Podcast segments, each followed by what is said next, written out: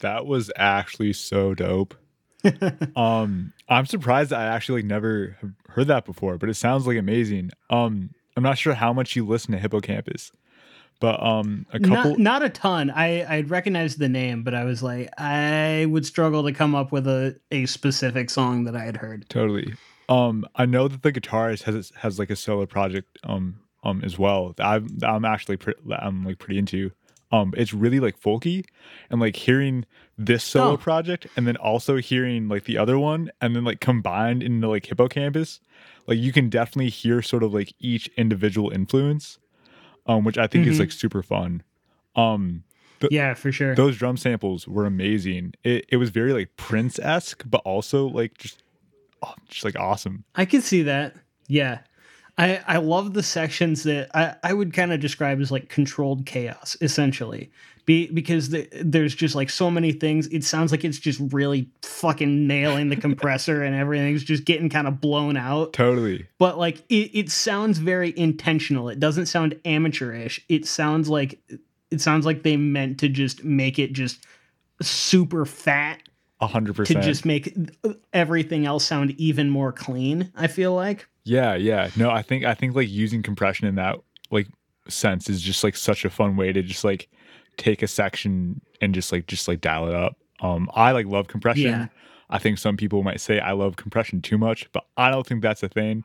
And I think in this case it worked out really well. Um For sure. what a fun track too.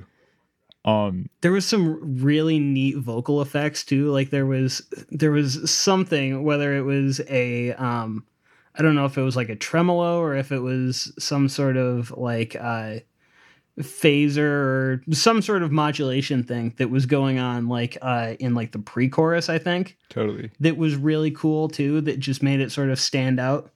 I'm I'm like definitely have to like I definitely have to go back and like listen to this track like uh, like a couple more times because I feel like there's always going to be like something new. Like I was like trying to listen for like every drum hit and like sample and like just like every couple seconds there was just something I was like oh like that was so cool what um just like a lot of dope stuff going on.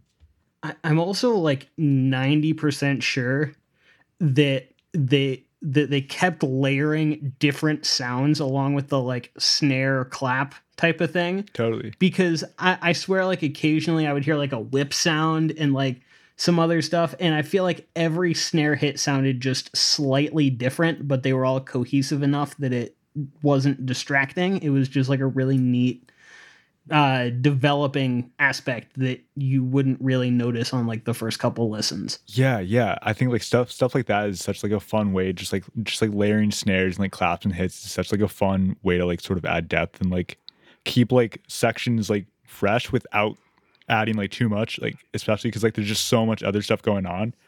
Um, but like Mhm. I don't think there was a point in the song where it ever felt like overwhelming in like a bad way. Like I was always like No. waiting for it to get to that point, and then I was like, no, like this is still like hella fun. Um, yeah. well and like i said even in those moments of like controlled chaos i felt like it was just the right amount exactly. like it was right on the edge but it never tipped over Exactly, exactly. Like I think like you said it was very like intentional like how like they mix it and how like they sort of like place samples and that and that sort of thing. So, yeah. hmm Um this next track is actually a band um by a band from Michigan called The Kelseys. Um and I believe it's their most recent one. It's Can't Go Home Tonight. They've been releasing a song every month for the past couple of months. Um in I believe they're self-produced. But yeah, a pretty great band. They go to U of M. Um, and yeah, here it is.